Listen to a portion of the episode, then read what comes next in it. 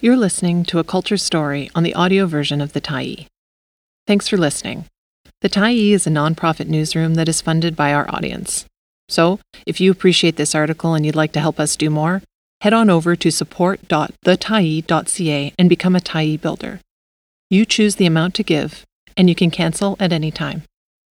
How to Start a Bookstore in This Economy by Olamide Olaniyan, January 10, 2023. In one of Tim Clapp's favorite books, The Bookshop by Penelope Fitzgerald, a woman opens a bookshop in a small seaside town.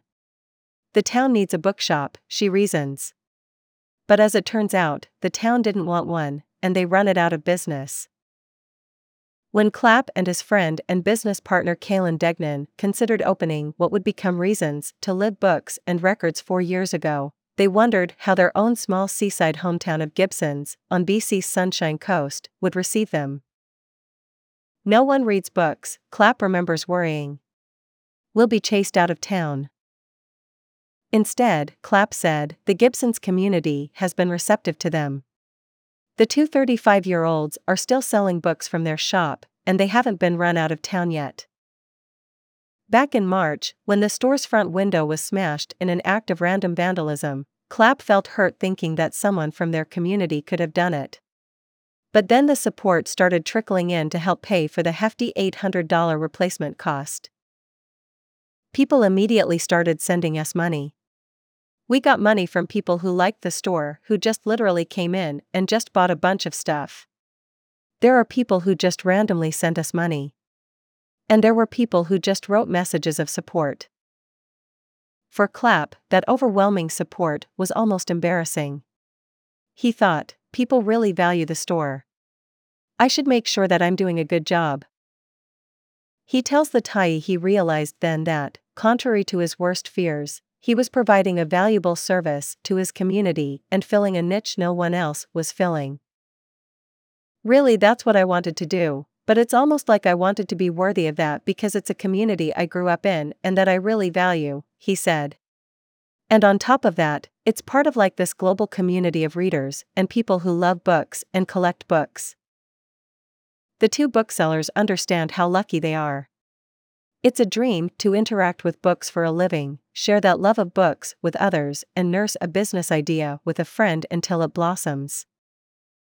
One of the things I love about having the brick and mortar store is seeing how it provides a stage for people of different ages, income brackets, and cultural backgrounds to share what we have in common a love for the power of narrative and a belief in communication, Degnan said via email. Another of Degnan's favorite parts of running the business so far has been the social aspect of being physically in the store. There's always someone in here who is happy to discuss the power of mythology and archetypes, or recently discovered 16th century grimoires, and that's a major blessing in my life.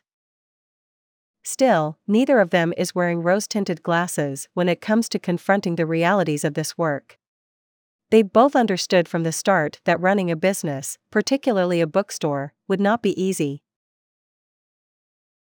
It would be easier to sell literally anything else.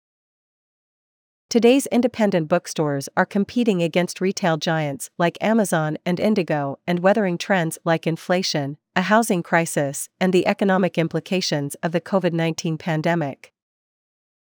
And Gibsons is not insulated from these trends. As BC's housing crisis escalates the demand for housing in the town, Degnan said that he's seen rents almost double across the board. Younger, creative people are getting pushed out of the town too. I miss them, he said. I think it's pretty clear that as a society we are all facing a lot of pressure just to have a feeling of security about where we are living, Degnan said. People who fear being rent evicted probably don't buy a lot of books, he added. Both proprietors work other jobs to keep the store alive, Degnan said. I still have a feeling of relief every time we can manage to pay the rent for another month and selling books can be hard. It would be easier to sell literally anything else, Clapp said. You're selling a product that people will give you for free because they don't want it in their house. Even really popular books, like Hanya Yanagihara's To Paradise, are still quite difficult to sell, he said. It's not a good business to be in to make money to me, Clapp said. You have to be in this business because you love books, there's no way around it. This is rock music. Both booksellers grew up in Gibsons when it was filled with fishers, boat dwellers, and beachcombers who lived off the sea, and when prawn and salmon seasons formed the heartbeat of the town. Clapp tells me he didn't have many toys as a kid in Gibsons and Roberts Creek, but that his mother, a local elementary school teacher, always allowed him to get books. He remembers being the nine year old tearing through Stephen King and Michael Crichton books from the library discard sale and purchasing Carl Sagan's Cosmos at a tiny local bookstore in Lower Gibsons. One day in the fifth grade, his teacher gifted him a copy of Philip Pullman's Northern Lights. Clapp compares the feeling of reading that book to playing Nirvana on guitar for the first time. I remember going, oh, this is it. I actually get to play what I want. This is rock music. For Degnan, who grew up on a sailboat in Gibsons with his parents and two sisters, books and reading were a way to maintain an interior world that was private. A good story and a good reader create a new dimension together, he said. This dimension provides crucial insights you can apply later to the shared reality of society or use to just temporarily escape from it. I still think books are one of the most highly functioning technologies humans have come up with. They don't require external power sources, they can last a long time if cared for, and the way a reader actively engages with a text provides many ancillary benefits to your imagination and mental well being, Degnan said. There's something to be said about the power of oral storytelling as well. But the written word is one of the great gifts to us poor mortals. Thank you, Thoth. The two first crossed paths at the public library in Gibsons. Clapp remembers being led to his high school classmate's skinny cousin, who was downloading guitar tabs on the library computers. The classmate had raved to Clapp about Degnan's love of books and records, and he soon found that they had much to bond over. I remember being delighted to have someone else with whom I could talk about literature with, Degnan said. Clapp also had a fantastic knowledge of music and pop culture in general, and we started a band and became involved in the music scene here. The two eventually moved to Vancouver as adults, but the idea of starting a store for books or records rattled around in Clapp's mind on and off for over a decade. There was no higher thing I could do. Christopher Brayshaw, who runs Pulp Fiction Books in Vancouver, now considers Clapp a colleague. He told the Tyee that booksellers always remember certain kinds of customers. He first noticed Clapp by the fact that he was always collecting books, and by how excited he was about whatever he was reading. People who are excited by what they're reading are always my favorite kind of customer because they're fun to talk to, and their positivity really helps, Brayshaw said. As you can imagine, retail is not necessarily positive and cheerful every minute of every day, so, someone who is positive and enthusiastic, it's like a big fucking spotlight drops on them when they walk through the door. Kim Koch, co owner of the Paperhound bookstore in Vancouver, had met Clapp outside of books. She met him through her partner, who has a record label. Clapp had helped Koch's partner run records on his trips across the Canada U.S. border. Later, when Clapp started coming by the bookstore as a customer, she recognized his voracious appetite for books and eclectic tastes. Koch remembers the booksellers joking to Clapp about when he would open his own bookstore. He was obviously acquiring a lot of books, and Tim has these incredibly rich resources of energy that I'm not even sure where he draws on them to pull it all together. He seemed like he should open a bookstore.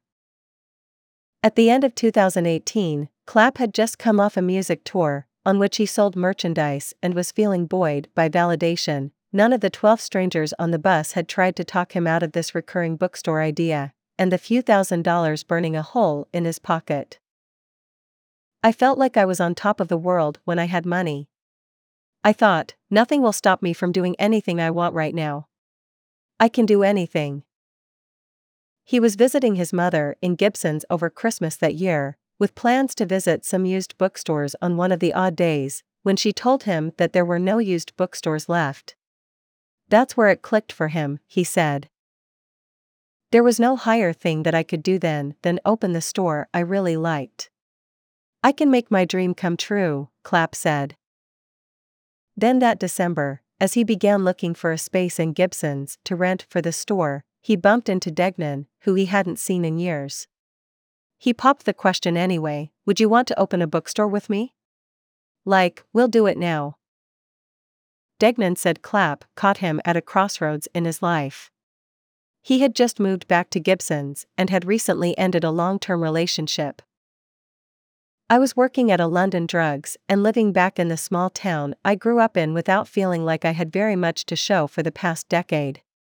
Tim had wanted to start a store since we first met, and I think he sensed a moment of weakness on my part and took me to look at the space we would eventually open in.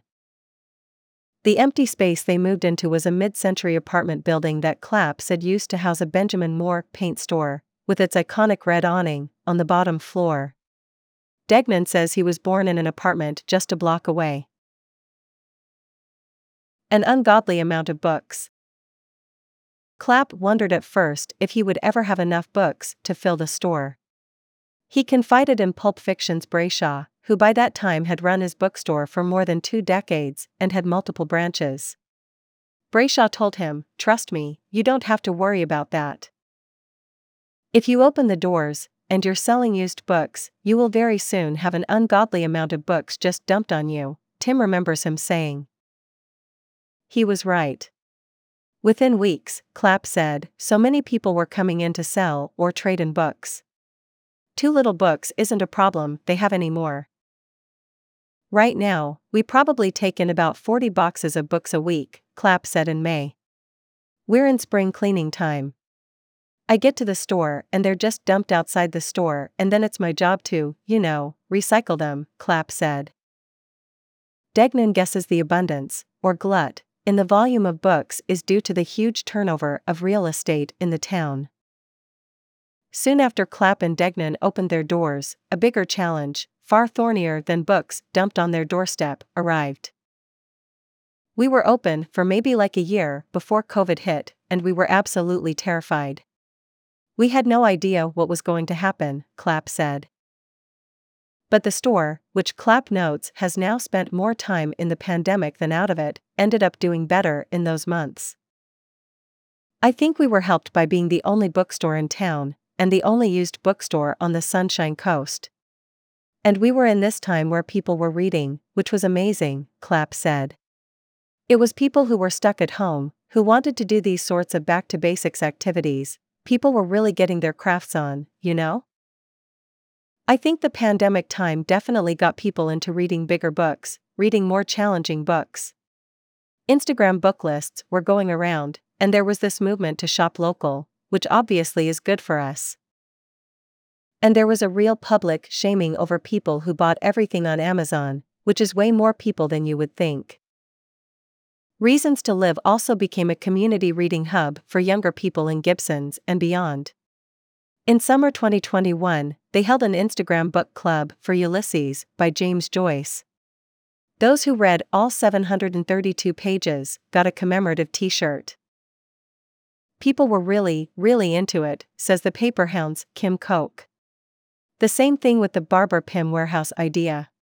Making Barbara Pym a literary focal point for people under the age of 16 is an incredible feat. Paying it forward.